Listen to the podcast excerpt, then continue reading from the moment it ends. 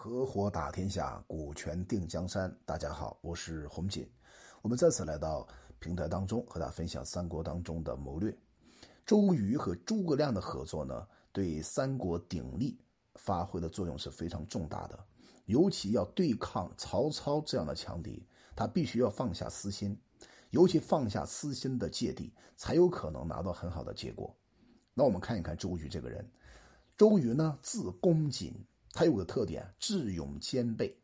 从二十四岁啊，就出任建威中郎将。当时呢，程普是江东资格比较老的一个武将，很多的将领呢都尊称啊这个程普为程公啊。相对于对这个周瑜呢，叫做周郎，因为周郎确实很年轻。孙策呢取得荆州，以周瑜作为中护军，领江夏太守。所以孙策和周瑜啊，成为乔玄的女婿，在当时传为当时的佳话了。那周瑜呢，精通音律，而且呢，每听到唱歌奏乐的时候啊，都能听出错误的地方。所以他有一个一首这个曲子叫《长河吟》，被诸葛亮呢弹的是优雅深刻，令他十分的不安，决心呢要和诸葛亮一决生死。其实我们可以看出来啊，周瑜的内心并不是嫉妒诸葛亮的才华。鲁肃呢，原来是袁如袁术的部属，因为得不到重用呢，而萌生了想离开的想法。周瑜哎，打听到鲁肃是一个了不起的人才，赶快呢就把鲁肃的母亲接过来，然后呢全力说动啊这个鲁肃啊来归服孙权。他不但为孙权增添了一个贤才，而且在临终的时候呢，还极力推荐鲁肃。孙权呢，最后接受了周瑜的建议，让鲁肃啊继任都督。那可验呢，这个他的胸怀啊是比较大的，容纳鲁肃，却千方百计啊要迫害诸葛亮。这是什么原因呢？那我们要从他初次和诸葛亮见面，想请诸葛亮的兄长同在东吴任职的诸葛瑾前来商议啊，就是说，哎，你看。呃，令弟呢？诸葛亮有王佐之才，如何屈身事刘备呢？从这个角度，我们就分析啊，相信诸葛亮如果和鲁肃一样，能够弃刘备而是东吴，我相信周瑜也会对待啊诸葛亮像对待鲁肃那样善待诸葛亮，说不定呢向孙权推荐以诸葛亮为都督也有可能。所以周瑜最大的失误啊，在于不懂得对方安稳自己才能安稳的道理。那以为东吴啊可以独立抗拒曹操，而不需要外力的帮助。倘若周瑜和诸葛亮一样，知道呢，只有两家联合在一起啊，才有足够的能量来抗曹。相信周瑜啊，对诸葛亮的态度也会是比较理性的，不至于呢最后这样偏激。所以我们可以看出来啊。这个包容后代诸葛亮，对东吴和周瑜来讲都是有好处的。那诸葛亮呢，为了联吴抗曹，哎，抬高刘备集团的声誉，必须和周瑜打交道。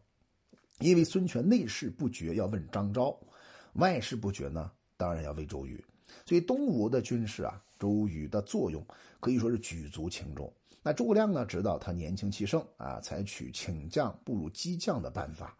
果然呢，激得这个周瑜啊勃然大怒，被孙权分为大都督，并亲授佩剑，誓与曹操决一死战。那有一些话呢，按照这个交浅不言深的道理呢，诸葛亮原本不应该说的，现在因为共同的利害关系，加上时间呢非常紧迫，哎，不得不说，以致啊引起周瑜的疑虑，心想你诸葛亮这么厉害，为刘备所用。那将来必为我东江东大患呀！几次都想动脑筋杀掉诸葛亮。当然了，要从长远看啊，孙权和刘备迟早要一争高下的。那这一点呢，孙权心里也十分清楚。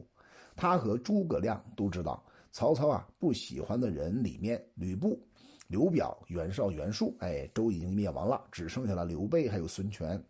那曹操不可能放过他们的。不过两个人呢联合抗打曹操，恐怕也是啊临时之计。将来呢两雄相争也是在所避免不了的。所以周瑜啊大概就是有这种想法，所以才急于啊要除掉诸葛孔明。实际上呢凡事都需要有个过程，很多事情啊真的是欲速则不达。急不来的，对吧？那周瑜呢，如果做出阶段性的计划，先和诸葛亮合作，以后呢再做其他的这种盘算和策略的安排，他们的关系啊会不会缓和一点呢？我相信，哎，他也能想到这一点。只是啊，一向十分顺利的人呐，往往不会顾虑太多。而是认为事不宜迟，如果能不如当机立断。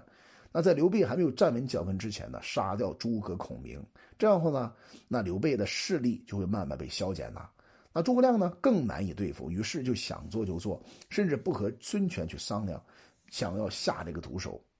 所以这里边呢就提醒大家，不管是周瑜还是诸葛亮，两个人的立场是不一样的，有一定的差异性。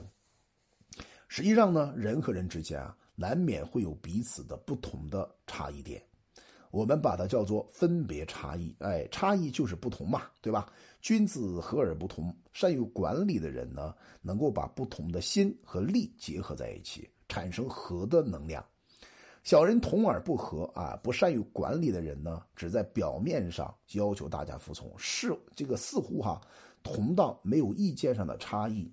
却始终发挥不出那种实实在在的战斗力和实力，应该视为啊叫同而不和。那我们今天打个比方，烹调的时候用水来煮水，煮来煮去呢还是开水；弹琴的时候呢总是重复一个音调，那听起来呢必然单调乏味。所以同样的人群集在一起，如果大家呢一模一样，丝毫没有差异，那我们识别起来势便十分困难。相反呢，如果用水来煮鸡蛋，可能煮出可口的蛋花汤，对吧？配会这个配合各种不同的音调呢，能弹奏出很好的音乐。不同的人呢聚集在一起，才有可能达到一个和的整体目的。那我们做一个总结吧，在管理也好，领导一个团队也好，那着重在于同中求异，异中求同。也就是说，有矛盾时呢加以调和，没有矛盾的时候呢。要制造一些小矛盾，是相同的产生某些差异，然后让差异呢趋于相同，这个动态的平衡嘛。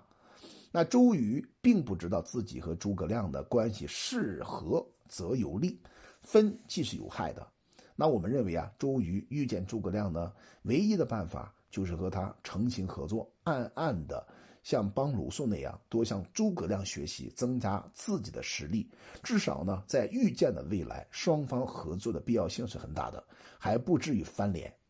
假如大家都能够退让一步啊，站在对方的角度去思考，凡事将心比心，以设身处地的态度呢，好好的商量，那就能达到最后长久合作的安定局面。所以这是一个非常重要的关键环节，也是一个人与人沟通当中心和心的变化过程。好了，我们今天就分享到这里，希望这个内容能帮助各位更好的理解人和人沟通当中那些微妙的人性的变化。我叫洪锦，我们专注股权合伙制，有任何关于股权方面的问题，可以加我们的微信四幺幺六二六二三五。